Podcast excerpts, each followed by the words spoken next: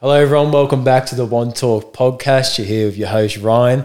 And today we have got a fantastic guest. I'm absolutely honored to have you on, brother. We've got Xavier Davies. Xavier is the co founder of Feel to Heal, one of the best communities in Queensland. Feel to Heal entails breathwork, meditation, emotional regu- regulation, a conscious community, and overall a, play, a place to grow, connect, and feel.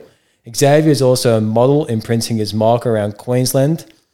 And I also want to speak about my experience quickly about Feel to Heal and just touch on how powerful that experience was for me too.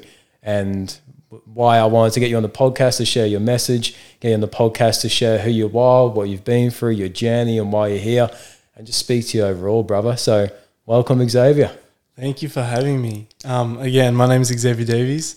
And man, that was an amazing introduction. Did I get the feel to heal part correct? yeah, yeah, man, we can, nailed it spot on. Yeah, it's just like wow, holy shit, this man's done his research. I've been stalking you. I'm following you. no, that was amazing. Thank you for that intro, man. Makes me feel pumped. Yeah, ready to like keep going, man. Give it to me. Give more. no, well, just following the um because me and Xavier just did a breath before this too. Do you want to get um, just explain the breath we did before this too and the purpose behind it? Because yeah, I, I was telling you before the podcast, I went from a shift of being conflicted with being present and the past, the past isn't just today. Like the things that happened today was conflicting with my present. But once I did that breath, I become present and I feel amped up. So would you like to touch on that breath we did quickly? Yeah, so the power of the breath is amazing. I mean, a lot of people overcomplicate meditation and mm becoming present. You know, they think, all right, I, I can only meditate if there's no thoughts in my brain, but that's not that's not the mm. that's not it. So the I think the simplest way to see meditation is that what the Buddha says. He says that you can meditate as long as you have awareness of the breath. So you know, mm. if you if you're able to pay attention to your breath, you know, am I breathing through my nose? Am I breathing into my belly? Mm. You know, am I breathing into my diaphragm? Like yeah. following your breath. That is as simple as meditation gets, and as mm. simple as it needs to be. Yeah. And then you implement breath work with it, so it's like becoming like even more aware of it. It's like mm. heightened awareness of um, your breath drops you into those deeper states of meditation mm. and presence and stillness and regulates your nervous system. Yeah. And yeah, it's yeah. it's a very powerful tool and I'm a massive advocate for it mm. because of what it's brought me in my life and the shifts it's provided me. Mm. Um, yeah. So yeah, going on the back of that, like I think this is a good way to transition. Like, do you want to tell us a bit about your story and the adversity you've been through, the challenges you've been through, and how you've come to where you're at now because I personally know your story on a probably more of a baseline level mm. and is inspiring. So I'd love to go on a deep dive on yourself, brother, and your journey. Yeah, so I think I'm, I'm I'll start from where I'm from. So I'm nationality, I'm Cook Island Tahitian on my dad's side, mm. and on my mum's side, I'm English Spanish. Yeah. And I was born in New Zealand in a little town called Otangarei, which is inside of another town called Whangarei. Mm. Um, and it was a very poverty struck town. Mm. Um, I moved to one of the most traumatic experiences I had in my life was my dad committed committing suicide when I was one, mm. and when that happened, um, three years had passed, and my mom realized, "What am I doing with my life? Like, there's nothing here for us. Mm. You know, we're not getting anywhere. This and you know, she understood that we're a byproduct of our environment, and our environment was just full of um, gangs and mm. drug abuse and physical abuse, domestic abuse, mm. and she's like, you know, I don't want my sons growing up in that. Yeah, we deserve better. I deserve better. And so we moved to Australia when I was four. Mm. And mom knew apps. So, okay, I forgot that I have a brother. Yeah. I forgot to mention I have a brother. My brother's Juan. He's two years older than me. Uh, I'm currently 22 and he is 24. Mm. Uh, when, I, when we moved, I was four years old and he was six years old. Mm. And we moved to Australia. Mom sold everything. And we knew absolutely no one except for one guy that she, I'm not too sure how she knew. Mm. Um, and we moved in with him. And for a while, he was my stepdad. Mm. and he was quite an abusive man, physically and verbally, and abusive towards me and Juan as well. Yeah. Um, it wasn't a very pleasant environment and a pleasant start to Australia. But mum was like, "Man, we moved, we did not move to Australia for this shit to happen again." Yeah. So she um, she found another man. Yeah. And his name is Warwick. And to me, he is he is my father. Like regardless of blood or anything, he is my father, and I love him with my whole heart. Yeah. And he's been the biggest and most influential male role model that I've had in my life. Mm. And yeah, I'll, I'm so proud to call him my dad. Mm. Um, and I tell him every day that I love him. Yeah, that's I amazing. make sure to call him dad. Yeah. I make sure that he knows that he is my dad and Yeah. that I love him. I'm I always, give him a hug. yeah, that's beautiful, bro. Because like I know how, how much of a challenge that can be from my own personal experience and also of my experience through work because I work with the youth, and um, like just going from moving to a new country and then also um, like a new father figure comes into your life. Like, what was that transition like mindset wise of going into that and how accepting were you and how did you get to a point where you could accept a new father figure in your life? That's a great question, man. I actually don't recall too much about um, the transition to here to Australia, and it's a bit of um, it's buried in my subconscious. Yeah. And the more the m- more work I'm doing, the more I'm uncovering it all. Mm. Um, so I definitely think it will come up eventually. But Yeah. at this point in time, I, I'm not sure. But welcoming a new dad into my life was extremely challenging for me, especially after having a a sec uh, having a stepfather prior to him Mm. that was really abusive, and I was. Uh, uh, at the time, I definitely hated him. Yeah. As a kid, I definitely hated him, Mm. you know, because I didn't feel seen, I didn't feel heard, I didn't feel safe. Yeah. And yeah, so I definitely hated my first stepdad. Um, I'm very at peace with him now, and I love him. Yeah. And, um, haven't spoke to him, but that's besides the point. I still love him. Mm. And yeah, my dad coming in, my current dad coming into my life, I was very negligent to him, and I refused to call him my dad, Mm. and I refused to let him in. I had so many walls built up, and I was like, yeah, I would act up as soon as he was around Mm. and I would, um, as a kid, I was quite a bubbly, um, very heart centered kid. Yeah. And you'll probably notice that now, as I'm still very bubbly and heart centered. Um, so yeah, and then but when he was around, it was the complete opposite. I'd flip, and I'd Yeah. just be like, I'd be a little menace. Mm. And it wasn't until my little sister Ayla, Ayla Rose, come into our life, and she started to understand words and started to speak herself Mm. that mum was like, I think you you boys should start calling Warwick dad now. And I was like, in my head, I was like, no, fuck that, man. Yeah. fuck that. And, you know, it's still been like, it probably been like a, two years since he had come into our life and he had been fully present with us and showed up for us in every way possible, man. Yeah. Loved us with his whole entire being. Mm. Um, but I just refused to let him in. Yeah.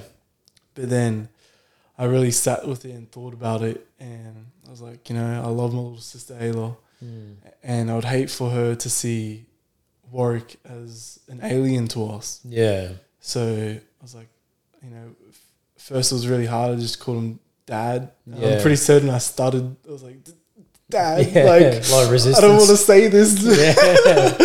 and there's yeah so much resistance there um and then eventually it just becomes second nature it's like Mm. yeah this guy really is my dad you know like reflecting on it all I was just like he does everything for us you know Mm. he provides for us he he loves us he shows us his emotions Yeah. he openly loves us gives us hugs he tells us he loves us Mm. and yeah That's a beautiful thing too, because it was just that moment of acceptance, accepting this new being into your life, and I guess just because it is a big transition. Like I know myself with my um, mother too, and my mum and dad, um, they got divorced. Like I never accepted any one of my mum's new partners into our life at that when I was at a younger age. So when I did get to a point of acceptance too, like I found a lot more beauty in life, just peace within myself because the the reason I'm telling this is because it also affected my personal life. So I guess I want to ask you now, like, how was this affecting your personal life at the time? At the time, Yeah. it's a great question. I feel um, from a lot of my trauma in my childhood, I had. I'm not definite, but I feel like it definitely had an impact on my ability to learn and do things. Um, I had to get reading and writing lessons for, I think, two years. Um, so I was very slow learning initially, almost like uh, almost like I had like dyslexia and maybe like some some other learning um, disabilities. I'm not I'm undiagnosed. But Yeah. that's just what my interpretation of it all is. And so yeah, I had to get reading and writing lessons. Um, I had the reading and writing skills of like a probably like a five year old for about, up until I was about eight. Um, I remember actually doing an English assessment in grade one, and I was writing a short story. It had to be one page. And Yeah. I think our, our pages at the time had like maybe thirty lines or twenty five lines in the, Yeah. on a page. And I literally wrote it. So I wrote back to front, right? So like as as if it was a Japanese book. Yeah. So instead of left to right, I wrote it right to left, and I wrote every word back to front as well. Hmm. So like, say I'm writing from the right to the left, I wrote the, but, but instead of going T H E, I wrote E H T, Yeah. and it was just like, yeah. So Yeah, it was like it was very hard for me. Yeah. Um, but it made sense to me. Yeah. yeah, it Yeah, made sense to me. Um, yeah. Yeah. Did you ever find yourself, um, because I see this with my work, I'm, I'm past self as well. Did you ever find within yourself that you attach yourself to certain things, whether it's materialistic things, whether it's substances, whether it's people? Like, did you ever find yourself trying to attach yourself to something to fill a void or? Yeah, absolutely. So coming up into high school, I I had we had adopted um, my cousin, Yeah. and his name was Valmain, and his older brother was Troy Vakaporo, and they both lived us lived with us. Um, and Valmain was struggling to fit in in school. We all went to. Um, Juan had graduated school, and I was in grade ten, grade eleven Yeah. and Joanne had just graduated the year prior. And um, yeah, Val was really struggling in school. He the reason we had adopted him actually was because his father was quite abusive. Yeah. And one day, Troy and I, because we were best friends in high school, we were hanging out after school, doing our usual thing, getting a feed after school. And Yeah. He got a phone call from his little brother Val, and he's like, "Bro, um, you need can you come, can you come get me?" And he's, he was crying on the phone. I could hear it, like just like the slight muffle. Yeah. And he's like, "Yeah, yeah, of course, man. What's up? What's up?" And he's like, "Oh, Dad's just thrown me head first off the balcony." And you know they lived at a two-story building, and his dad's thrown him head first off the balcony. Yeah. Troy's rushed off and gone and grabbed Val. Uh, I offered to come, but Troy didn't want me to see him in that way, and it, it was a very vulnerable state. So I was like, "Yeah, I respect that. Um, you know, call me if you if I can do anything. Call me if you need anything." And sure enough, twenty minutes later, Troy called me and he's like, "Man, can we can we come? Can Val and I come stay the night?" I was like, "Of course, man. Of course." Didn't even ask mom. Yeah. Um, and then they, they all started making their way over, and I went. Then I went and talked to mom. I was like, "Hey, mom, this is what's happened."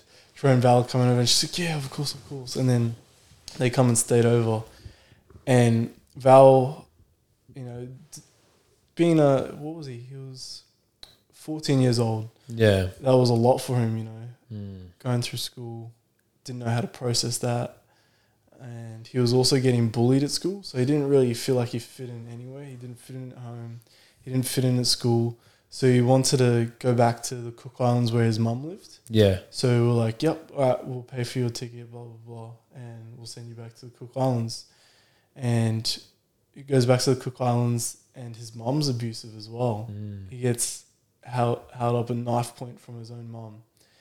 Mm. And that day that that happened, you you know, he just felt like he didn't fit in again.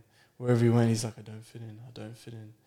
Well, this is my interpretation of it. Yeah. Um, and that day that that happened, he had called mum while she was at work, Mm. and she's like, "Oh, hey Val, I'm busy at the moment. I'm at work." And so, you know, within the space of time from mum um, hanging up on him to her finishing work, he had killed himself. Mm. And so, yeah, that um, that played a massive impact on my life, and I searched for different ways to find happiness, and that was where I got addicted to drugs and alcohol. Um, I was popping MDMA every weekend. Any chance I could get it, I was I was downing it, and Was this still in the grade 10? no, so this was um, I went through a very depressed and suicidal ideation stage throughout high school. Um, you know, because it accumulated like from my dad's death to my brother's death. It, it just like you know compounded, and there's all this trauma that I hadn't faced. It was like just sitting there dormant, and I was suppressing and suppressing it. And so through high school, I was very, very depressed and suicidal and coming out of high school, I got into the partying scene, and I still hadn't faced all that trauma or anything. I was still suppressing it, and that's when I started getting into clubbing and partying. And would, Yeah. the mates that I was hanging out with were doing MDMA, so I was like, "Yeah, of course, I'll do it." Yeah. Like it seems so fun. You know, you're so happy. Fuck yeah, I want to be happy too. I'm never happy. Yeah. So, because MDMA, what it does is it um, attaches to your 5H2TA receptors, which is your serotonin receptors. It like mimics the molecule of serotonin. It's Yeah. very, very similar. And it floods your brain with serotonin, which is your happy hormone. Mm. And so I was like, fuck, this is amazing. Like, I feel so good. I want to feel this good all the time. Mhm. You know, why can't I? Yeah. And sure enough, that's when the addiction started.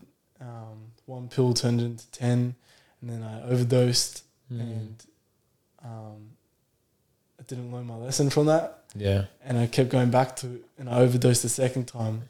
And that second time was when it hit me. I was like, man, what am I doing? Mm. What am I doing with my life? Like, this isn't getting me anywhere. I'm going nowhere. Yeah. And yeah, Looking worse. looking on that too, like, because I used to be in a similar scene. I know people that are still doing that scene, that lifestyle, and people look like they're having a good time, but they're actually hurt. They're in pain. There's something they're trying to mask, and I think that's an example of that. That you had so much pain that you're trying to run away from, to a sense. So you're trying to get into environments, get into different mind states to try and alleviate some pain. And then this kind of took to a place where it just spiraled into a place of overdosing. Mm. Yeah, absolutely. Definitely. Yeah. I mean, I have nothing against um, sp- certain drugs. Like, I have nothing against drugs at all. Actually, Mm. it's not the drug that's the issue; it's the pain behind the use. Yeah, I it's agree. like, why are you doing it? You know, um, MDMA is actually quite a powerful drug, and it can be used for rehabilitation um, for people with PTSD because it switches off the amygdala, which is um, people with PTSD have their amygdala, amygdala is really Mm. active and they Yeah. can't seem to switch it off. Whereas MDMA helps you switch that off, and because it's related to the heart chakra with the Mm. feeling happy, you feel so much love and so euphoric. Yeah. You're able to um, face that trauma in controlled environments Mm. if you have the right environment. I mean, yeah, And don't like most, not most, but some psychedelics help with things like depression, like mushrooms and things like that. yes, absolutely. Yeah. Very, similar again with the attaching to the five H two TA receptors. Yeah. Um, yeah, psilocybin. Yeah. um, LSD, ayahuasca, DMT. Mm. Yeah. Yeah. Would you say, was MDMA the thing that you ended up abusing the most, or was it just a mixture of nearly anything?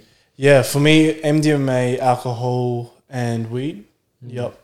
Um, actually, so like, so I'm 22 years old now, and a big turning point for me was when I was 19. I went into an ayahuasca ceremony. So I was 19, turning 20. It was the week. It was three weeks before I turned 20, I went into an ayahuasca, ayahuasca ceremony. Hmm. And one of the things that I experienced, which I've shared with you before, hmm. um, is that I had these little fairies fly into my throat. I could see them. They flew, flew into my throat and down into my heart, and they stitched my heart back together. Hmm. And, like, yeah, it definitely healed my heart. And Yeah, well. allowed me to feel things that I had never felt before that I had suppressed. Another thing that I experienced was that I had all of my ancestors pop up all around me, and just one by one, I was going through my ancestors and talking to them about our ancestral trauma and their trauma and how I can heal it and what I need to do, what the next steps are for me to do to break the fucking pattern, to be mm. the change that my ancestors need. Yeah. Because, yeah, Did it in that moment when you're with your ancestors, did it feel like overwhelming? Did it feel like what's happening or was it just more like I'm meant to be here? Man, it was it was it wasn't overwhelming in a bad sense. It was overwhelming, overwhelmingly joyful, man. Joyful. Yeah, because I felt so connected and I felt so needed, Mm. and I felt like like I had no vision prior to it, and after that, I was like, all right, I know what I need to do now. Mm. You know, it sparked that fire in my belly again, Mm. and it's like, yeah, okay, I'm here for a reason. Yeah. We gotta just keep moving forward, one step in front of the other. Because like when I was addicted to drugs too, like I never thought of doing anything like ayahuasca. I don't know why, but it never came to my mind. So what was it that attracted you to that? Did you know about the benefits of it or Yes, yeah, Yeah. yeah. So I've always been quite spiritually inclined as a kid, and you know, a lot of the things that pop into my life, I know when I need to dive a little bit deeper into it. Mm. And when I was probably about fourteen, ayahuasca popped up on my oh, YouTube, and I was just like looking into like aliens and all this type of shit, and All the good stuff. all the fun stuff. But like that's the type of shit I was into, man. And I was, you know, I never really fit in with the crowd because I was just so, like the shit I'll talk about. People would be like, "What are you on about? Yeah, what are you watching? And I'm like, oh, okay, look, just me, all right. I'm woke. Um, but yeah, and then this ayahuasca thing popped up on YouTube, man, and I was like, how do you even pronounce that? Like, yeah. I ayahuasca, like what the Ayahuasca? yeah, man. I was looking, and I was like, man, this thing looks like it, some alien shit, bro. Yeah.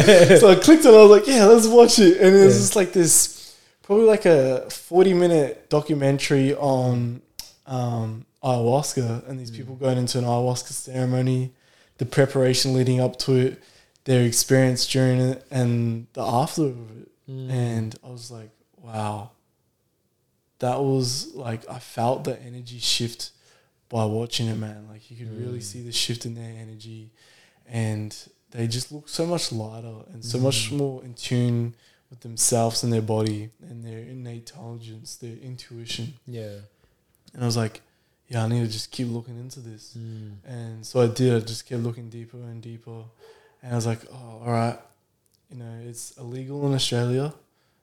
That means I won't be able to do it in Australia. So I'll have to be a bit older so I can travel and go to places like the Amazon Yeah. and do it. But man, boy, was I wrong. Yeah. Coming um, when I was 19, oh, my mom took me to a Kundalini class. Oh, nice. And the first, so we went to Kundalini, Kundalini two weeks in a row. And she had been inviting me for quite some time to come to this class. And I was like, you know, it's not nosed teenager. Nah, um, pff, All I good. need your shit. Get away from me. You know, heavy into gaming. That's another thing I was addicted to was Yeah. gaming. What would you play? Oh, bro, Fortnite and Call of Duty. Anything with guns and killing. Yeah. Oh, GTA as well. Yeah. Um, but yeah, I was very addicted to it. Like 16 hours a day, Mm. and then I'd go to sleep. Yeah. 16 hours a day, then I'd go to sleep. yeah. Bro, like, It's a deadly routine getting into gaming. Um, yeah. We could go on a tangent on that soon, but yeah. yep. Um, yeah, and then mum took me to this Kundalini class, and the first one we ha- went to was ran by a lady. Mm. Um, I believe her, don't quote me on this, but I believe her name was Jolene. We'll just refer to her as Jolene. yeah. and it was mainly it was more of a feminine kundalini it was more ladies than men Mm. it was probably one other man there and he was like f- probably sixty something. Yeah. Okay. So Okay. he's quite old. And she dropped us into, I believe, what's called Savasana. Mm. And it's like a meditation allowing you to sink into your body and become present before going into the Kundalini. Mm. It helps you go that little bit deeper. Yeah. And she, so she guided us through a Sav- Savasana meditation. And like, man, I was, I didn't realize it, but I was so fucking ready for it. Yeah. I dropped so deep that I astral projected. Mm. And as I astral projected, I ended up on this planet. Um, still not sure what this planet is. Mm. And I was walking through these cave systems with this being, and this being was showing me that all these different tunnels represented um, different traumas that I had experienced, and she was showing me how I needed to confront and heal these traumas and rewrite the story for them.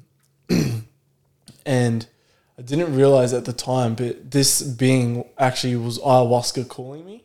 Oh well. And then, so the next week, when we went to a different Kundalini class that was more of a masculine Kundalini, it was run by a name, a guy named John, Mm. and the majority of the people there were men. Yeah. And within thirty seconds of walking in the his his house, we got talking, and he mentioned that he was doing a special diet for ayahuasca, and I was like, Yeah. special diet. What diet are you doing? He's like, oh, vegan alkaline. I was like, vegan alkaline. What's your ceremony? Because I knew that um, it's recommended by shamans to go on a vegan alkaline diet at least a week beforehand going into an ayahuasca ceremony. And I was like, no way. Mm. Is this is this guy doing an ayahuasca ceremony? And he's Yeah. like, oh, I'm going to an ayahuasca ceremony. and I was like, what? Can I come? Yeah. And and he's like, whoa, uh, yeah, of course. Wait, wait, is your mom okay with it first? And I was Yeah. like, mom. And she's like, mm, like, I, I don't think I can really say no here. You're already convinced. yeah. I was already there, man. Like, honestly, I was already there. yeah. And she's like, yeah, all right. And so I went off to um, an ayahuasca ceremony with this complete stranger. Yeah.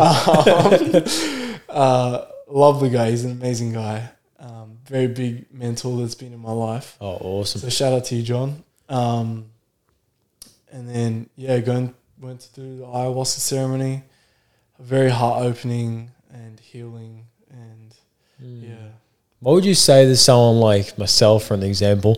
I've always been interested in doing it because of my journey, but there's a confliction of because I used to be a drug addict and just separating the two. Because I know for yourself, you used to be addicted as well. So, what was it that's helped you separate mentally from I'm doing this for healing rather than I'm doing this just to get a high out of it? oh man, there's so many things. Yeah. Um, coming from the understanding that it isn't a drug, Yeah. it's it's natural. It comes ayahuasca is a, a vine. It's a it's yeah, it's a vine. Mm. So you know, it's plant medicine. It's literally here for for us, man. Mm. Um, it's you know changing your perspective on what drugs are. Yeah. You know, in my perspective, drugs are uh, man-made, Mm. and plant medicine is here from Mother Earth, Mother Gaia. Here for a reason. Yeah, absolutely, man. And yeah, just really switching your perspective on what drugs are, and also um, doing research on other people's perspective on it. Like you know, listening to someone maybe like um, Mark Aubrey Marcus, Yeah. um, people like that that talk about their experience. Mm. Um, because you know, it def- plant medicine isn't for everyone. You know, Yeah. not everyone will get a call for it, and that's completely okay Yeah. you know it's not the only healing modality but Mm. it's uh, it's one of the most potent ones and Yeah. it's extremely effective and powerful Mm. um, i'm a massive advocate for it but yeah don't as long as you don't feel forced or rushed into it and you do feel called to it then man Mm. yeah because you know at the end of the day your intuition will know that you'll feel called to it and it Mm. won't give you a reason but your ego um, will give you a hundred reasons as to why you, why you shouldn't you know I Yeah. So it's more about that calling. mean? Yeah. That's it's an interesting way to think about it because yeah, it's just a lot more of making sure that you're comfortable to do it and then you're more open to do it and then you'll I guess you'll know just from your own being that you're ready. Yeah, absolutely, man. And understanding that intention is everything, Yeah. man. So, you know, with drugs, do you set intentions? No, not when I did them. No, Right, fuck no. Exactly. Yeah. So going into these plant medicine ceremonies, man, you you every time you um, consume the plant medicine, you have to have an intention. Yeah. And man, uh, yeah, if you have a pure loving intention, man, Mm. you can't go wrong. Yeah. I'm- And you know, so many people perceive that um, you can have a bad trip, or this can happen and that can happen. I don't believe that there's such thing as a bad trip. I believe that you see and experience everything that you need to, Mm. um, and it's just your interpretation of it. Um, but yeah, Yeah, that's so true because I did like every drug basically besides heroin, and I never had a bad trip. And I have some trips that are a bit too wiggy, but I never had one that was like a nightmare. I remember the first time I felt peace in my life, and it was I was about thirteen years old, and I was smoking this stuff. I believe it's called like K two Spice, so it's like a synthetic weed, and um, I used to smoke that and like it'd make you hallucinate and go into different dimensions just from like two bongs of it, one bong of it. I remember one time I had a few drinks um, and I smoked it out of a pipe. I had like a stacked pipe because I thought I'd try and impress the boys. Like, yeah, I'm smoking a big pipe. anyway, I fucking shat the bed. Not literally, but I, I smoked it and I just like, I remember everything just dazed out. I stumbled to this random bedroom because I don't even know, I was at someone's house. Stumbled to the bedroom. I remember I went to lay down in the bed. I was like, I felt like I was going to like project and vomit. So what I did was I leaned my head over the board of the bed, like to the side.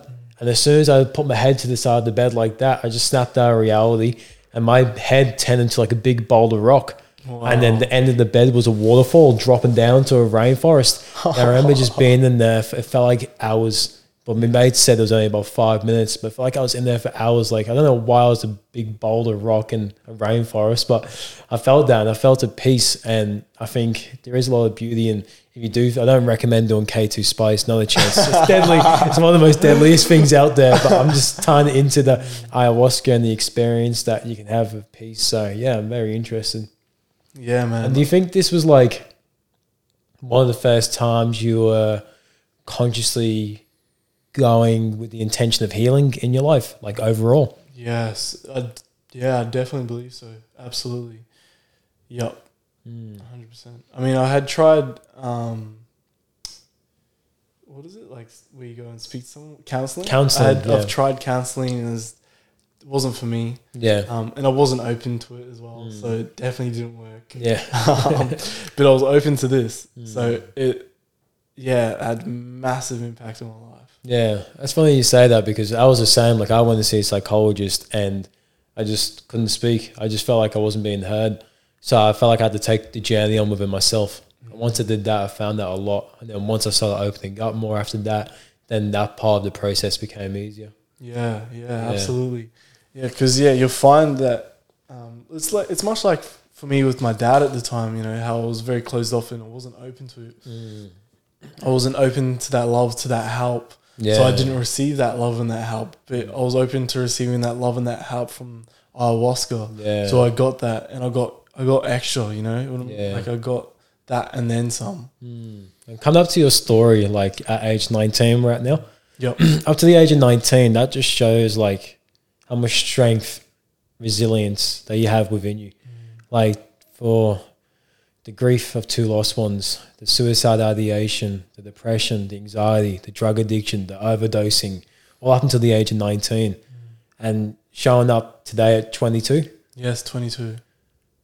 I'm mind blown in a good sense because it shows that anyone can get to a better place in life. It just takes a bit of strength, it takes some resilience, it takes bit of belief, and just you know trying to get to the next day. Because I found that within myself, it was just make it through today, and I just kept saying that in my mind for as long as I could until I got to a point where that thought never came into my head.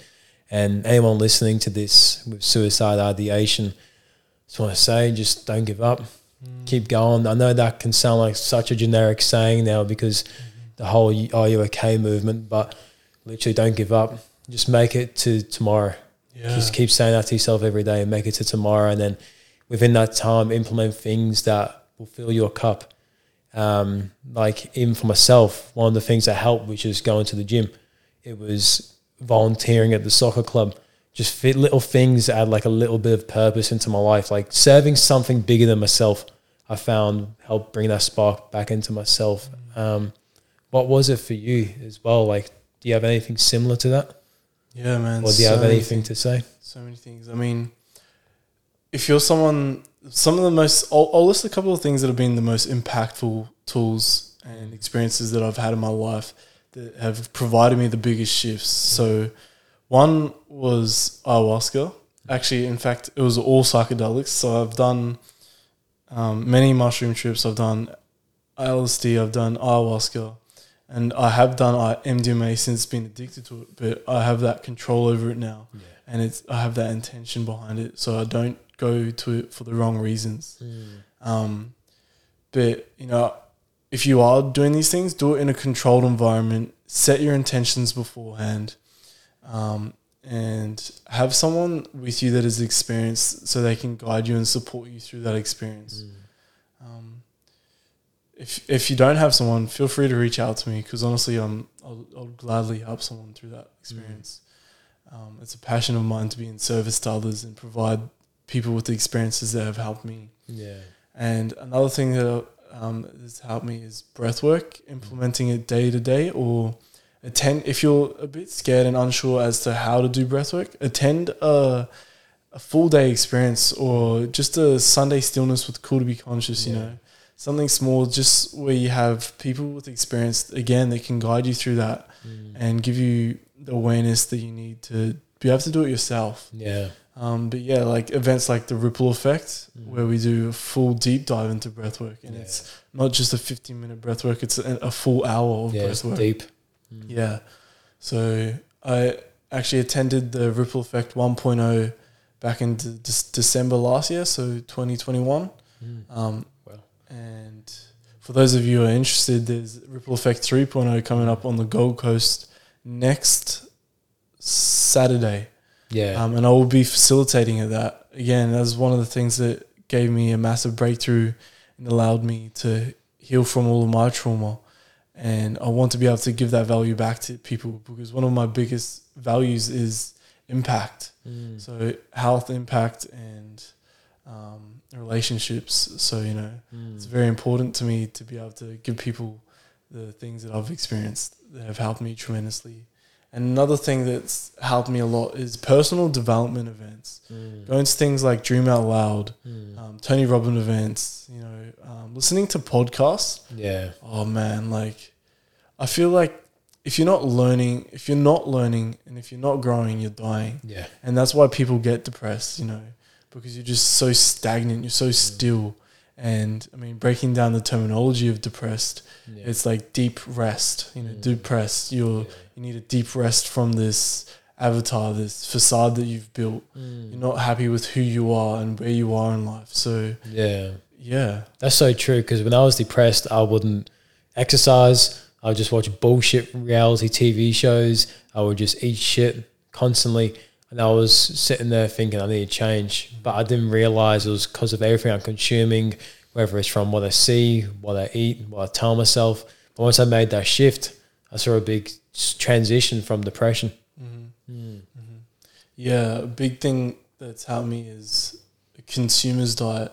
Yeah. Um, there's a lot of things that go into a consumer's diet because it focuses on all aspects of life pretty much. But the one thing that I will talk about is con- the food you're consuming. You know, do not consume seed oils. If you're not sure what a seed oil is, Google um, the list of seed oils. Do not consume any food that has them because they are so bad for your gut health. Do, uh, you know, minimize um, sugar intake. yeah. Um, some people can't avoid it. I know that's understandable, but definitely minimize sugar intake.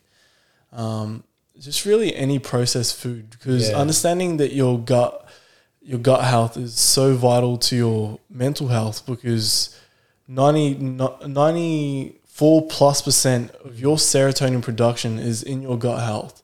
And your gut is your second brain, right? Yeah. um, because it has so many nerve endings. It has, it's where the majority of your nerve endings is located. So that's why, you know, if your mental health is a reflection of your gut health, you know, if you're not feeling happy, right, what have I ate today? Yeah. What have I ate in the past week? Yeah, because the axis of our axis of our stomach has a um, nervous system called the enteric nervous system, and that um, axis runs from our stomach lining all the way to our brain too. So that's what sends the signals and sends all those things to our brain, which then say, look, we're going to feel this way. We're going to feel lethargic. We're going to feel anxious. We're going to feel such and such. It's like overassumption of caffeine and sugars and can trigger a lot. Because I remember the last time, or one of the last times I spoke to you, I think it was the last time. Anyway, I told you like I haven't eaten cereal. I was like, I haven't eaten. yes, yes. I was like, I haven't eaten cereal. It was probably more than months. It's probably years. Like, because like I, I don't have sugar in coffee. I don't have sugar in my drinks. I don't drink sugary drinks. I don't have anything. And I had no cereal in years, and I had some Milo cereal in the cupboard. And I was just like, oh, I'm hungry. It's easy. It's quick. I have no cereal in years. I'll give it a go. Had some Milo cereal, and fuck me, was that the bad decision that day? Like my stomach, like I wasn't full, but my stomach bloated. Like it bloated out. I um, I felt like I started retaining a lot of water as well, and I felt so lethargic and tired. But yeah, just to touch on what you're saying, like that was my experience that time, and I've learned like don't go back to the Milo cereal or just cereals in general. Bro, absolutely, man. That's a big, big turning point. yeah, hundred percent. Yeah, because a lot of people um, say that you know bloating is normal, and it is normal. You know, it's your body's defense mechanism to uh, to heal and inflame to stop all of this shit um, going into your body. It's telling you, you know, what you just ate is not good for me. It's not working for me. You know, but getting bloated all the time is not normal. It is Yeah. not normal. no, especially like self-inflicted bloating, like me, like with um, milk. Like I don't even think I'm even lactose intolerant because I can eat cheese and all that stuff. But now that I have milk in my coffees, like I just have long blacks or ice long blacks, and that's it. Because I found that I'd have like a coffee with milk, like a cappuccino or something. That would just bloat me within itself, like all that dairy. Yeah, man. Well, you you find that all of the milk in Australia is so processed and mm. full of shit. You don't get milk in its raw, natural form, Yeah, and I believe that that's okay. It's a lot better for us to consume, but milk that we get is not okay, man. yeah. And same as with all of the the nut milks that we get. It's full of mm. fucking sugars. It's full of seed oils. It's full of bullshit, bro. I actually saw that about the almond milk. so I was reading what was in it. I was like, holy crap. 'Cause I thought it was just like blended almonds and water. You're But right. No, it's That's like, what you'd think. Yeah, that's what I thought. But yeah, it's injected with a lot of stuff. and you you look at it, man, and it says five star health rating. Yeah. Like the the star health rating in Australia's food industry is bullshit. Mm. Do not fucking follow it. yeah. Um, that's a, na- a massive rabbit hole to dive down, which I won't go into. Um, but yeah, the whole food health rating. Like, I mean, you look at eggs, bro. I think Yeah. I think it's eggs or maybe butter, raw butter. Um, one of them has, uh, one of the two has a one star health rating. Mm. It's just like, bro, what the heck? Yeah. Like, how does something like cereal, like Weet-Bix or something, have a four star health rating, Mm. and then this natural animal product with no additives, no preservatives, Mm. none of this fucking um, scientifically made bullshit Yeah. have a one star health rating? Exactly. I've never seen like a can of tuna or anything that says um, overconsumption can lead, lead to like mercury poisoning. Like you never see any of that labeled on tuna cans. And so many people eat, like I've in the past, I used to eat so much tuna, not realizing that I can give myself like, is it mercury poisoning or lead poisoning one? They have like heavy metals in your body and stuff like that. Yeah, and that can lead to a, yeah, another rabbit hole of things you can feel. But yeah, it's really good just to be conscious and aware of what you're actually putting in your body. Because the day I did that, like I just feel so much better. Like I'm less bloated, I'm more energetic, which is good. I'm drinking less caffeine because I'm putting less processed shit into my body. Because before I was like, okay, I need to drink caffeine, I need to smash caffeine. I got to a point where I was having like 10 coffees a day. Yeah. I got that bad just because I was trying to keep my body going. But once I started weaning all that stuff out, I have like one coffee a day now, Mm, just, that's just for man. pleasure. That's awesome. Yeah, Yeah, I love the taste of coffee, bro. same. bro. um, but yeah, coffee I do try to be careful with because again, you know, you're draining you're draining your adrenal glands and you're, you're actually stripping your body of a lot of essential minerals because it Yeah. strips your body of like things like manganese um, and a whole heap of other minerals and vitamins. yeah, But you know, that's again, that's another rabbit Yeah. hole. But um, so yeah, just listen to your body, really. You know, at the end of the day, you'll be able to see what works for you by how how you feel. yeah. Mm. Yeah, exactly, and that's an important thing too. I'll say one last thing about food.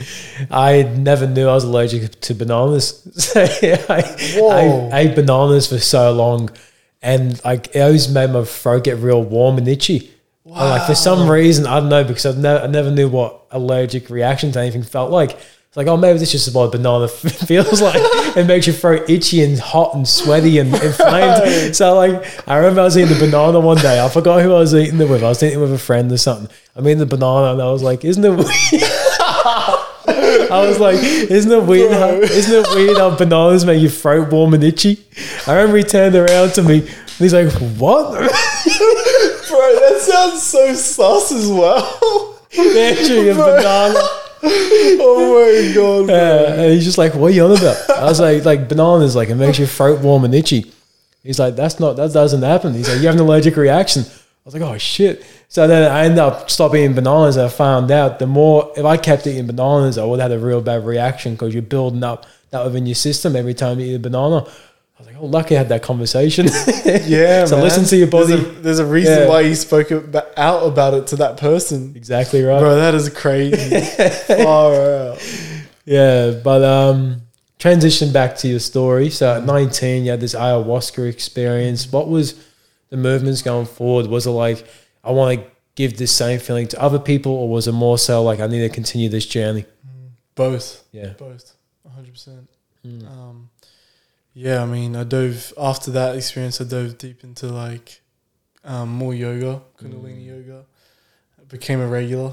Yeah. I was like, all right, maybe mum is right. Maybe I should listen to mum every now and then.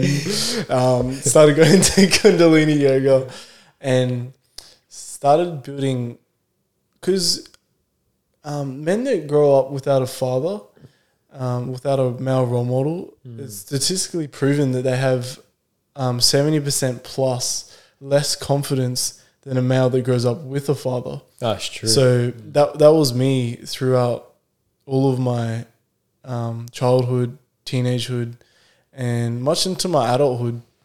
I had no self love, no confidence, no trust in myself and my ability. I didn't believe in me, um, and yeah, so I was like, I need to start building this love with myself because Yeah. you know, I am worthy, just as you are worthy, and just as the listeners listening to this are worthy. Mm. Um, so yeah, it's just started implementing modalities that helped me um, move back into my body, become more present with myself, become more present with my emotions. And what were those things that helped you get back into that? Um, again, Kundalini yoga, yoga, any form of yoga, meditation, uh, breath work, working out, Mm. eating clean, Yeah. um, personal development events. Mm. yeah, like this this year has probably been um, my most um, what's the terminology? Probably been I'll just say it's been my biggest year this year. Yeah. You know, I've done I've excelled the most this year because I've dove in, even deeper into doing the work. You know, I've invested into courses. I've got a mentor Mm. um, went to personal development events and really rewired um, my beliefs, my values, and my stories to.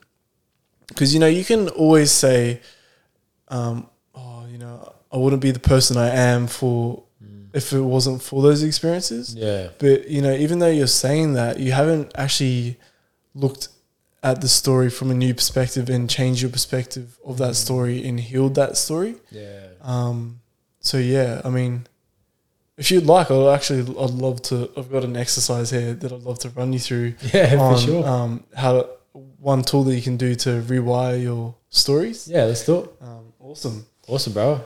So, yeah, what's how do we do this? What do I have to do? Okay, so I just invite you to close down your eyes, become aware of your breath, taking in three slow, long, deep um, inhales into your nose, in through your nose, and into your belly. Really becoming present with your body and your breath. I'm just going to ask you a couple of questions, and without overthinking it, just say the first thing that comes to your mind. What's what's a goal that you have at the moment? One goal. Biggest podcast in Australia. Awesome. I love that, bro. That's amazing. You're definitely capable of doing that. And what's been in the what's been the story in the past that stopped you? Um, not good enough. Okay. Awesome. And where do you feel this in your body? Stomach. And what color is it? Red. Hmm, okay. And what's kept you from changing this story in the past? Belief. Belief, okay. So, lack of self love, lack of belief in yourself. Mm. Hmm, okay. I can feel that, bro. And why why must this story change now? To step into my potential. Hmm, because you're worthy of it, aren't you? Hundred percent. Hmm. And it aligns with your values, doesn't it? Hundred percent. Hmm. When was this story created? As early as I can remember. And what was what was the experience that you had? Like was Neglect. it neglect? Okay, was it from a family member? Was it from a friend? Family. Mm. Could you talk a little bit about what that experience was? Um, there was a lot of family dealing with their own problems, arguing against each other. So I never felt seen because for some reason I saw argument as a way of, an, of a way for attention. I always saw my parents arguing, so I felt neglect from that. Mm. Yeah, so your parents were arguing and you didn't feel seen or heard. Mm. Yeah, I can definitely see why you didn't feel worthy Mm. and how that's showing up in your life now. All right, and now let's let's rewire that that event and that experience that you had to something more positive and empowering. Mm. Now, looking back into that experience from the man that you are now, what could that experience have meant? a lesson. A lesson, okay. And do you think that this lesson could have meant that it's going to make you stronger? Mm. Mm. Stronger, more resilient. Yeah.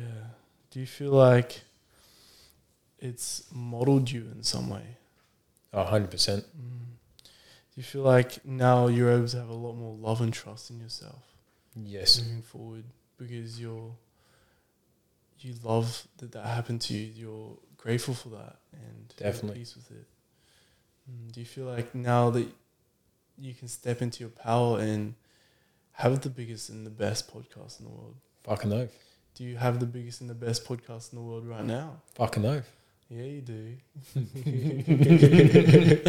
That's it, brother. You're a legend. Let's go, baby. That's awesome. We're going to be number one after this episode. Yeah, Fuck yeah. that's just something as simple as that, man. There's Yeah. so many things that you can do, and there's longer versions of that. Mm. I just put it into a simple, more short version, Yeah. just to give the listeners an idea of how you can rewrite your story and alchemize what you have been through. Mm. And also that as well, like you just did to get my perspective and my own from it. Like I actually felt that, like I put myself in that situation. Like I didn't really remember, like those answers I gave you. I don't think I've ever really thought about, like feeling neglect from my parents arguing because I saw that as a way of attention.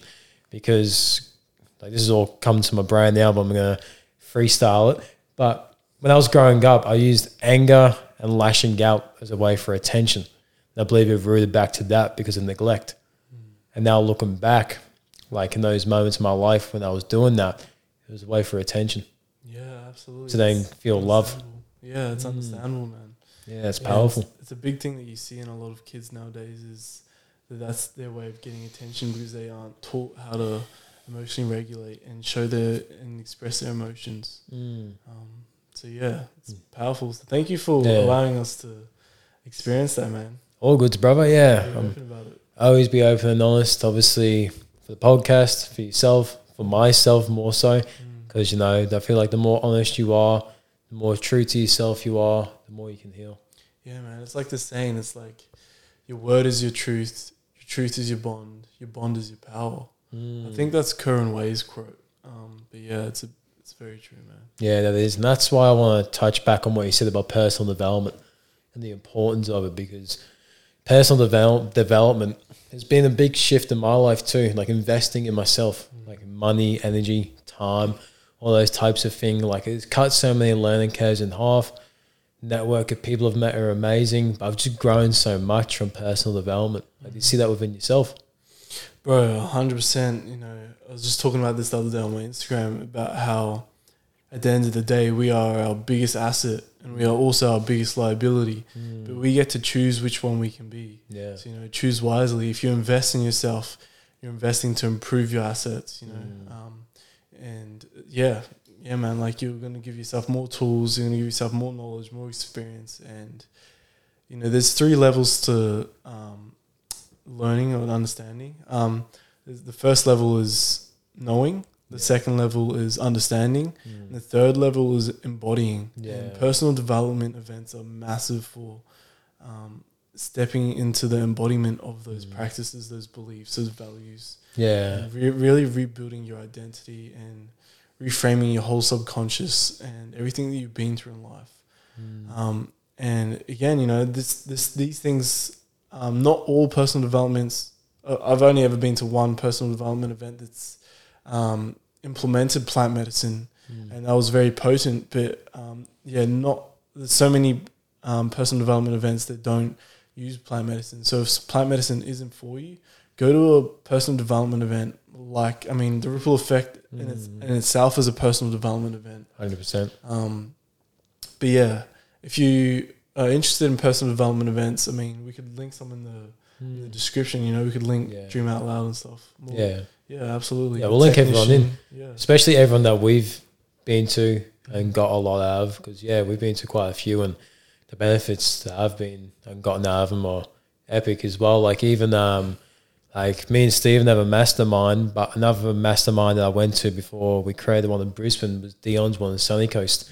And like, it's crazy to see the progression from just stepping into that the first day. And I feel like the for myself, I feel like I get the best out of a personal development event if I go without knowing anyone there Mm. and having that scarcity and having that unknown in that too. Because I feel like if I have someone that I know come with me, I feel like I'm going to gravitate towards them. It's going to take me away from the experience of myself. So if you listen to this and you're like, oh, I want to go to this event, but my friend doesn't want to go, great. Great. Go. Yeah, Yeah. yeah, because you're really fucking breaking that comfort zone, and that's when the growth growth happens. You know, outside of the comfort zone. exactly right. Hundred percent, bro. Mm. Hundred percent. Yeah. So do you feel like this is when Feel to Heal started to transition? Like, was it an idea for a long time before it came to a physical form? Or how did that all that come about? Yeah, so I've always wanted to be in service for people and um, create a community. And Taylor was so okay.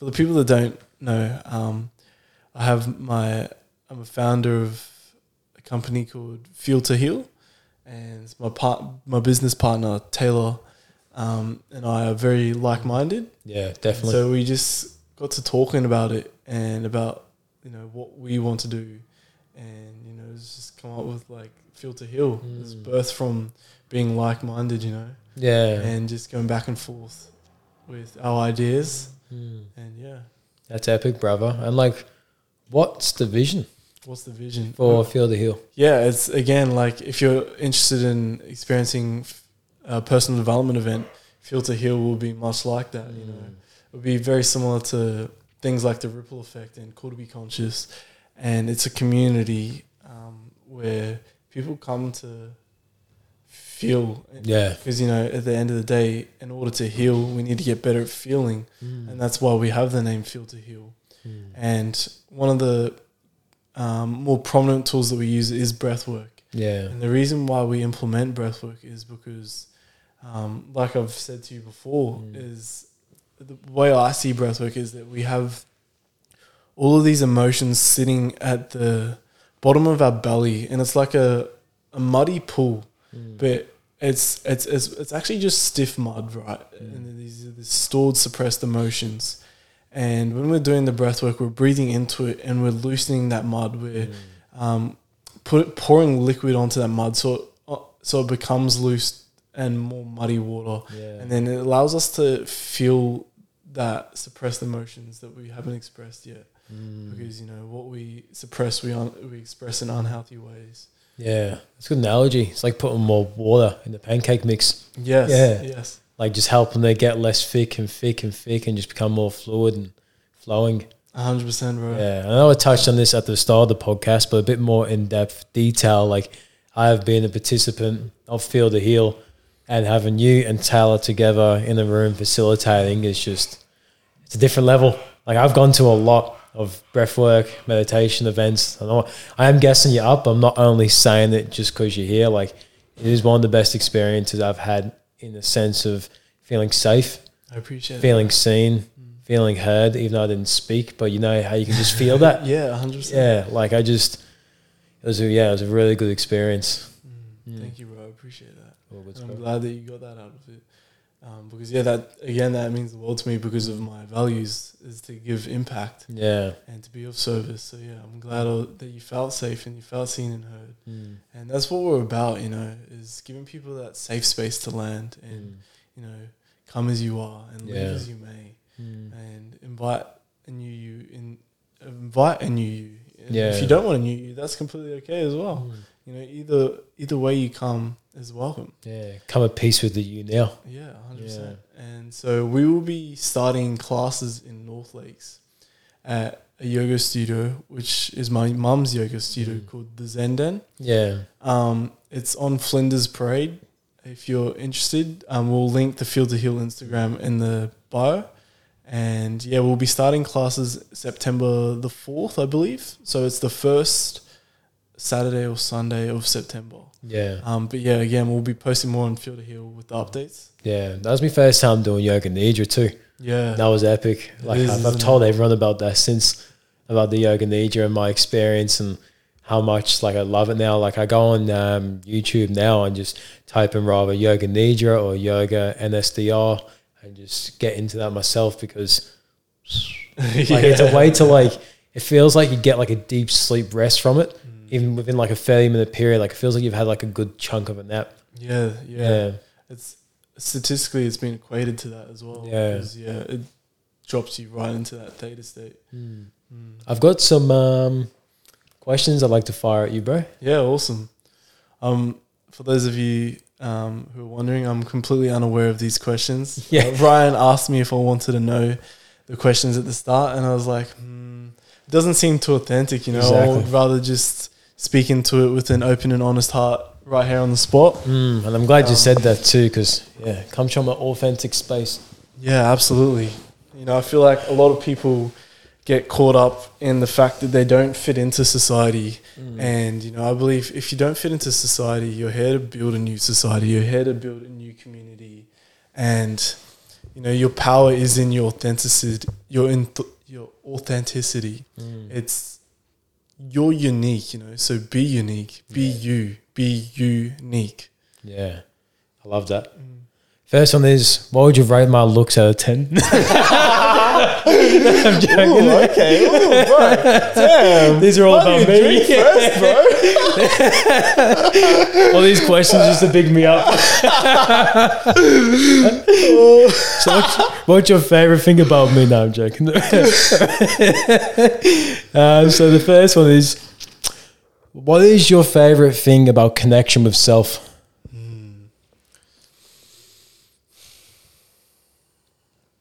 It's a great question. So I believe, you know, all of us want to heal and all of us want to experience love. Um, when we come into this world, we are birthed from love. The, the only emotion that we experience from the moment we are born is love. Everything else is learnt and taught to, to us. So I believe that, you know, having a connection with self is having a con- connection with love. So, you know, coming back to self is coming back to love. And I have this saying, this quote that I made, and it's like, the act of healing is returning to self. Returning to self is returning to love. Love is the very thing from which we are born from. It is your home. Come back. Well, So, yeah. connecting to the self is connecting to love. Mm. I love that analogy.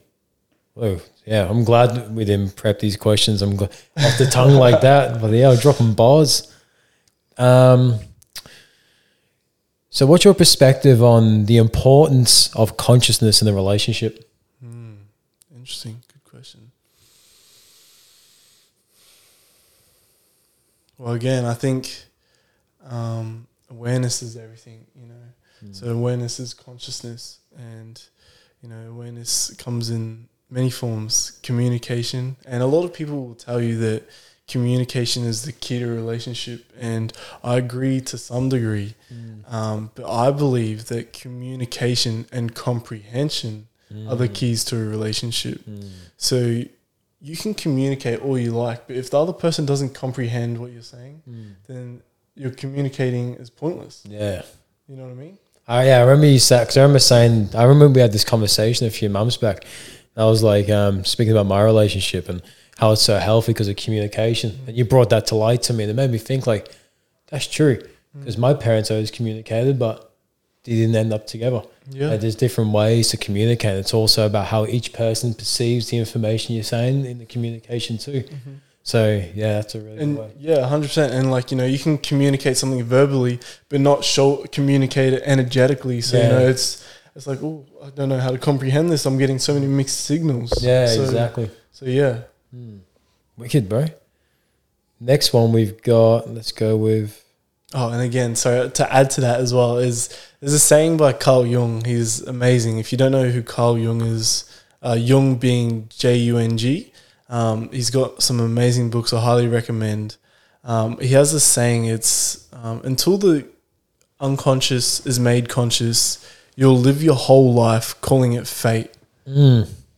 Yeah. So, you know, like a lot of the things that I had suppressed showed up in a lot of unhealthy ways. And, you know, I would react to things rather than respond to things. And so, you know, all of this suppressed emotions was expressed in ways where I would lash out in uh, um, anger and frustration and or like hypersensitivity, yeah. things like that. That's so true. Like I've had people say to me, like I get this quite a bit actually, and people say to me, I feel quite shit all the time. I feel down all the time, but I don't want to do the things that I know I need to do to make sure I don't feel this way long term. So, like an example, I had someone say to me today actually was, I'm always in a reactive state. So I'm going to go sit down and watch TV and hopefully I feel better. And I said, Avoiding it. avoiding it. Exactly. And that's exactly what it brought to. Us. I was like, it was avoidance. I was like, you need to go for a walk with no headphones mm-hmm. and just be with your thoughts. Mm-hmm. And because I believe at the moment with social media, phones, and all this stuff, I don't feel like enough people are alone with their thoughts. They're not present with their thoughts much. And I feel like we're so easily into distractions. Like an example, I've been the, I've been a part of this too at times in my life. Like going to sleep and within 10 minutes of not being able to sleep straight back on the phone. Like within 10 minutes and it's just like what is the deep root of that? Like what are we escaping the feeling of not being able to sleep or are we escaping the feelings and thoughts that we're getting in those moments in time so i feel like it's really important for people just to be with their thoughts and be the observer. Like if you start observing your thoughts you start to get detached you start to detach emotions from your thoughts, and especially with negative thoughts too. Because if you observe them like a movie and let them play out, they're going to get to a point where they're not going to affect you as much anymore. It's just constantly putting that work and becoming that's- present. That's powerful. Mm. Absolutely, bro. 100%. Like, as humans, man, we become so addicted to our emotions. You know, Mm. running as much as it causes us pain, we're addicted to that pain. Mm. And that, you know, the depression, we're addicted to the depression, we're addicted to the anxiety. And because it's comfortable, it's Yeah. normal to us. It's like, yep, this is me. That's okay. And again, you know, it comes back to that saying is, you know, until you make the unconscious conscious, you'll live your whole life calling it fate. You know, things like anxiety and depression are only new to society. You know, Mm. they've only come present in the past, what, 100 years, if that. yeah, You know, depression and anxiety aren't normal. no, They're, they're much like time. Like, they're a man made construct. Like, Mm. yeah. Yeah, that's so true. Um, next one is I remember actually importance of having a personal mission. Mm.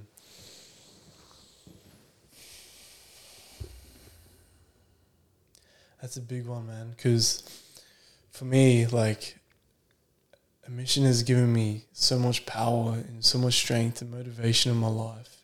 It's given me so much passion in my life. And your mission can be very simple or it can be very complex. You know, it can be many things. You can have like, you know, a small mission like, all right, today my mission is to make a couple of people smile. You know, it's to give. Give. It could be to clean my house. Um, and then you can have like a big overall mission like, all right, in 10 years' time, I want to have my own business. I want to have multiple businesses where I'm impacting the world in positive ways. I'm raising the collective Mm. consciousness. Um, I am have my own personal brand, and I've impacted over a million people. Mm. You know, your mission can be something big. It can be something small. You know, it doesn't. You don't necessarily have to have a mission or what people refer to as a purpose. You know, your purpose Mm. can simply be to just live Mm. to just be.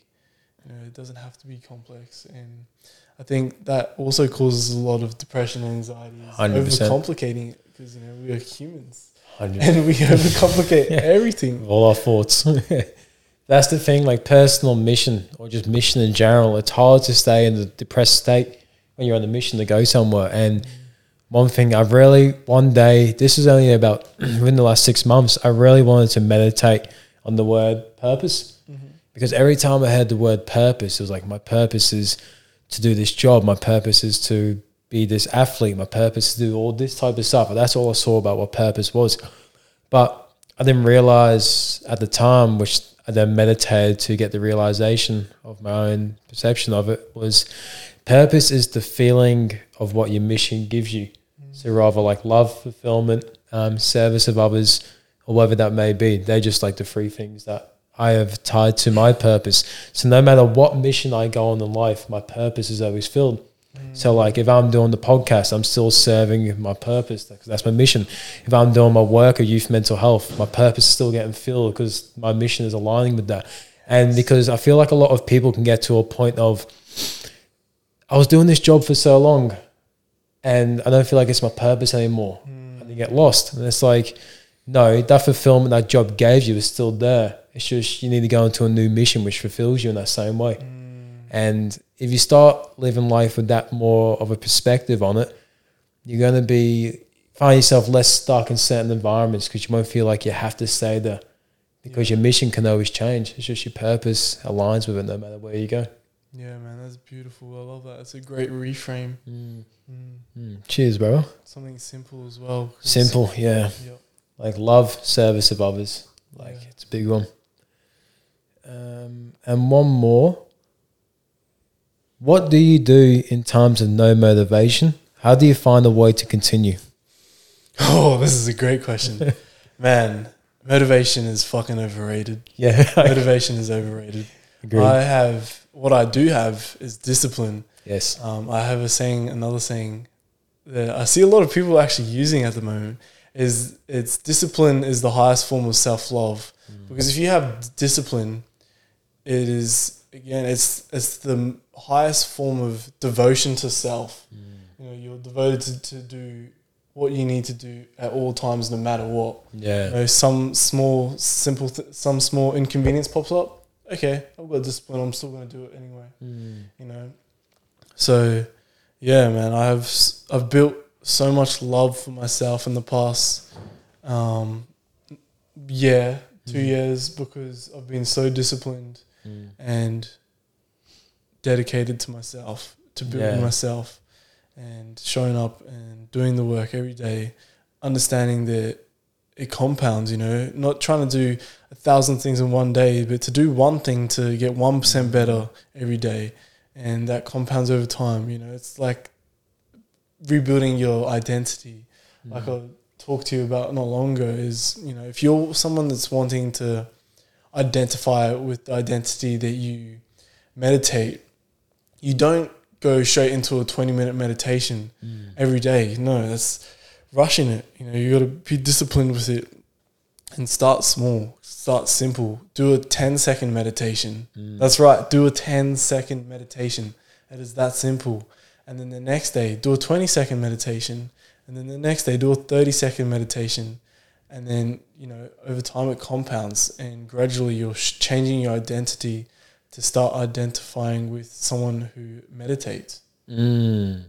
That's so true because I think a lot of people, including myself at one point in time, fell into the trap of trying to sit there for 60 minutes with my eyes closed and trying to have this battle for 60 minutes of shutting my thoughts down. Mm-hmm. I'm like, why don't I feel calm? I feel more anxious and angry now because I can't I can't meditate. I felt like this so long until I attended an event Yep. where I got guided into how to do that. Yes. And that changed my whole perspective. And ever since then, like my life has changed from having someone there to guide me. Mm. Yeah, absolutely. And the same thing applies to, you know, if you're wanting to get into gym, man. Like, Yeah. You know, don't rush into it and do like a, an hour and a half workout. Hmm. I mean, like me personally, I, I do go and do an hour and a half plus workouts because I love it. And that's because I have changed my identity to be someone that does do that. Hmm. But it's taken time, you know. I didn't start there. I started off small, you know, just at home doing a workout, doing Yeah. 10 push ups. And then the next day, doing 10 push ups and 10 sit ups. Hmm. And then gradually adding on to that. And then eventually I could go to the gym for 30 minutes. And then eventually I could go to the gym for two hours. Yeah. And I fucking love it. And I'm passionate about it. And I'm disciplined about it. I'm not motivated. I'm just disciplined. And I'm passionate and have love for it. Because I have love for myself and I have love for my my health. Yeah. That's amazing, bro. Because discipline is what breeds motivation. Like you said, you're not motivated to go to the gym, you're disciplined. But by the time you finish and look in the mirror, you're motivated. Mm. You're And- like, fuck yeah. Yeah, hundred percent, bro. And another thing, I mean, something that does motivate me though is because you know it can be a drag going to the gym. It can be a drag going to the med- doing the meditation or doing the breath work or cooking yourself that healthy meal rather than buying um, fast Milo. food. Yeah, Mallow cereal. something like that. You know, um, is like you know I think about all right, how am I gonna feel afterwards? Because you know I, every time I do a workout or something, I feel fucking good, man. Yeah. Fuck. Like you know, you get the endorphins pumping, you release the dopamine, feel a bit of serotonin, feel a bit of oxytocin, self love for yourself, man. Yeah. So you know, I I think about not what I'm feeling in the moment, but what I'm gonna feel afterwards. You know, I think about the benefits. Yeah. And also that sense of pride you feel after it. Like, I fucking did that. Mm-hmm. Because that's why I say to people, like, if people ask me, like, how do I get motivated? Like, you got to implement discipline. Because through discipline, you'll get wins. And through wins, you get motivation. And through motivation, you got to add discipline. And there's cycles. Mm. The more discipline you have, the more wins you have, then the more motivated you're going to feel. Hundred percent, bro. Hundred percent. Yeah. Like, I've, like, just seeing you, brother, like, from December, I think that was the first time I met you, was at Ripple Effect. Yes. And seeing you stand up at the end of the breath meditation and speak in front of all those people, like a hundred people, to where you're at now within what nine months, Nine months. Yeah. brother. What a growth! Like, yes. in a good sense, like just to see you showing up for yourself every day, putting in discipline Mm-hmm. to make sure that you're going to get to where you want to get to, and seeing that within you, bro, is a big inspiration, and also it can be a motivation factor for people watching externally. Because like if he if he can do this every single day and get here in nine months or within two years from the age of nineteen or three years, sorry, that can be a big thing for people too. And even myself, Yes. like as your friend, like I see what you do and I get inspiration from it too, brother. So keep up the good work and stay disciplined, stay hard. oh, bro, I fucking will, man. Um, my mission really fucking, really, really motivates me, bro. Forgive me for lack of words, but it motivates me. It gets me fucking going, bro. Like I get so hyped and passionate about it. I mean, you can hear it in my voice, right? Yeah. Like, yeah, I, I'll fucking love it, man. I just want to mm. keep going. You know, I've lost, I lost my father and my brother to suicide, mm. and for me, that's that's that's my fucking why. That's my drive. Mm. It fucking gets me out of bed, man. It's like, fuck, come on, I gotta do this. I gotta Yeah. level up. I gotta fucking be the change that my family needs. I need to be the change that the world needs. I need to be me. I need to be the change that I need. I need to be my own hero because at the end of the day, only I can save myself. Say it's like a sense of making it bigger than you in a way. Yeah, hundred percent. Because it's bigger than, bigger than me. Yeah, because it's going to serve you too. Mhm. And and serve the people around you and the generations coming after you. Yeah. That's amazing, brother. And I, I, I have had a lot of feedback recently from people saying that uh, I inspire them and stuff, and I, that that means the world to me because it means that I'm making an impact. Yeah. Man, I love making an impact, and I try to do it in more ways than one. Um, but again, you know, don't look up to me, look at Yeah, me. You exactly. know, I feel like a lot of people make the mistake of looking up to people, like especially famous people. You know, we put them up on a pedestal hmm. and we idolize them, and like you know, they're God, they're God, Yeah. they're untouchable, and you know, they get special treatment and stuff. Nah, we're still human. Hmm. We're still human. I'm still human. You know, I'd rather I want to have genuine conversations with people. You know, hmm. like I, I want to know how you're doing. Yeah, you know, Exactly. stuff like that. And it's just like it's like too like if he's doing it, I can do it. Yeah, like that. It's not yes. like he's doing it. How does he do it? Like, oh, what the fuck? Like, even Nipsey Hussle, there, I have him up there because it's like every time I see him, it's like I can do it. I will do it. Because you know he came from adversity. I've come from adversity, and obviously you just have that relation with people that you look at. But yeah, it's just more so of like I can do this. Mm. I will do this. Yeah, and another thing is like Tony Robbins says that we overestimate what we can do in one year and underestimate what we can do in five years. And again, that just makes you. That I say that so it, um, lessens the stress of like you know the rush and the lack of presence Yeah. in building the life that you want. You know, it takes time, and that's okay. Fall in love with the process. Fall in love with the journey. You know, fall. You know, it's not about the the destination. It's about the journey, and then it's also about the about the people and the friends that you meet, the f the, the love that you get to give and receive. you know? connections. It's about that, man. Yeah, that is it's so true. The journey because, like four years ago, this is where this journey started with me from becoming sober and battling uh, mental health and stuff like that. But within four years, like within that journey, the journey's been so good. It's been so beautiful, and the journey itself has actually become better than what I envisioned the end to look like. Because I just became in love with the journey, the people I met, the events that I went to, and the things I started to do, and then being like, "This is uncomfortable. I can't do this." So then doing it, and then becoming somewhat of a master at it, and then just building on top of that gradually. And then when you reflect back on all that, it's like, holy shit! Like the journey is crazy. Like I'm, I'm like back then, the vision where I wanted to get at, the journey itself is exceeded what the result was because the amount of self love I got, acceptance, but also connections with other people and growth too. So it's so important to enjoy the journey. Yeah, that's fucking epic, bro. I'm so proud of you. Yeah, I'm proud of you, brother. I love you, man. I love you too, bro. oh man, is that concluded, bro? I think that was pretty fucking awesome. that was awesome, bro. I'm glad we um sat down and did this tonight. Yeah, thank you so much for having me, man. It means the world to me, and you're an amazing guy, and I love what you're doing. And yeah, I love you. I love you too, brother. Do you have any final words you'd like to put out to our listeners today? Yeah, yeah, absolutely, I do. Um, if to take anything away from this, um, it's something that I went through recently. Uh, my dad's anniversary. So you know, it's been 21 years since my dad passed away, and every anniversary that comes up has been quite challenging for me. You know, I feel like almost relapse into those patterns of depression and playing victim, and yeah. So what I've done this year was like, all right, how can I flip the switch on this? How can I alchemize this? Because I was coming from the perspective of you know, um, I can't take this anymore. I can't take it. Can't take the key word being take. And I flipped the switch into like, all right, how can I give? And so what I did is I went out and I did a couple of acts of service, um, acts of kindness, and I gave back to people.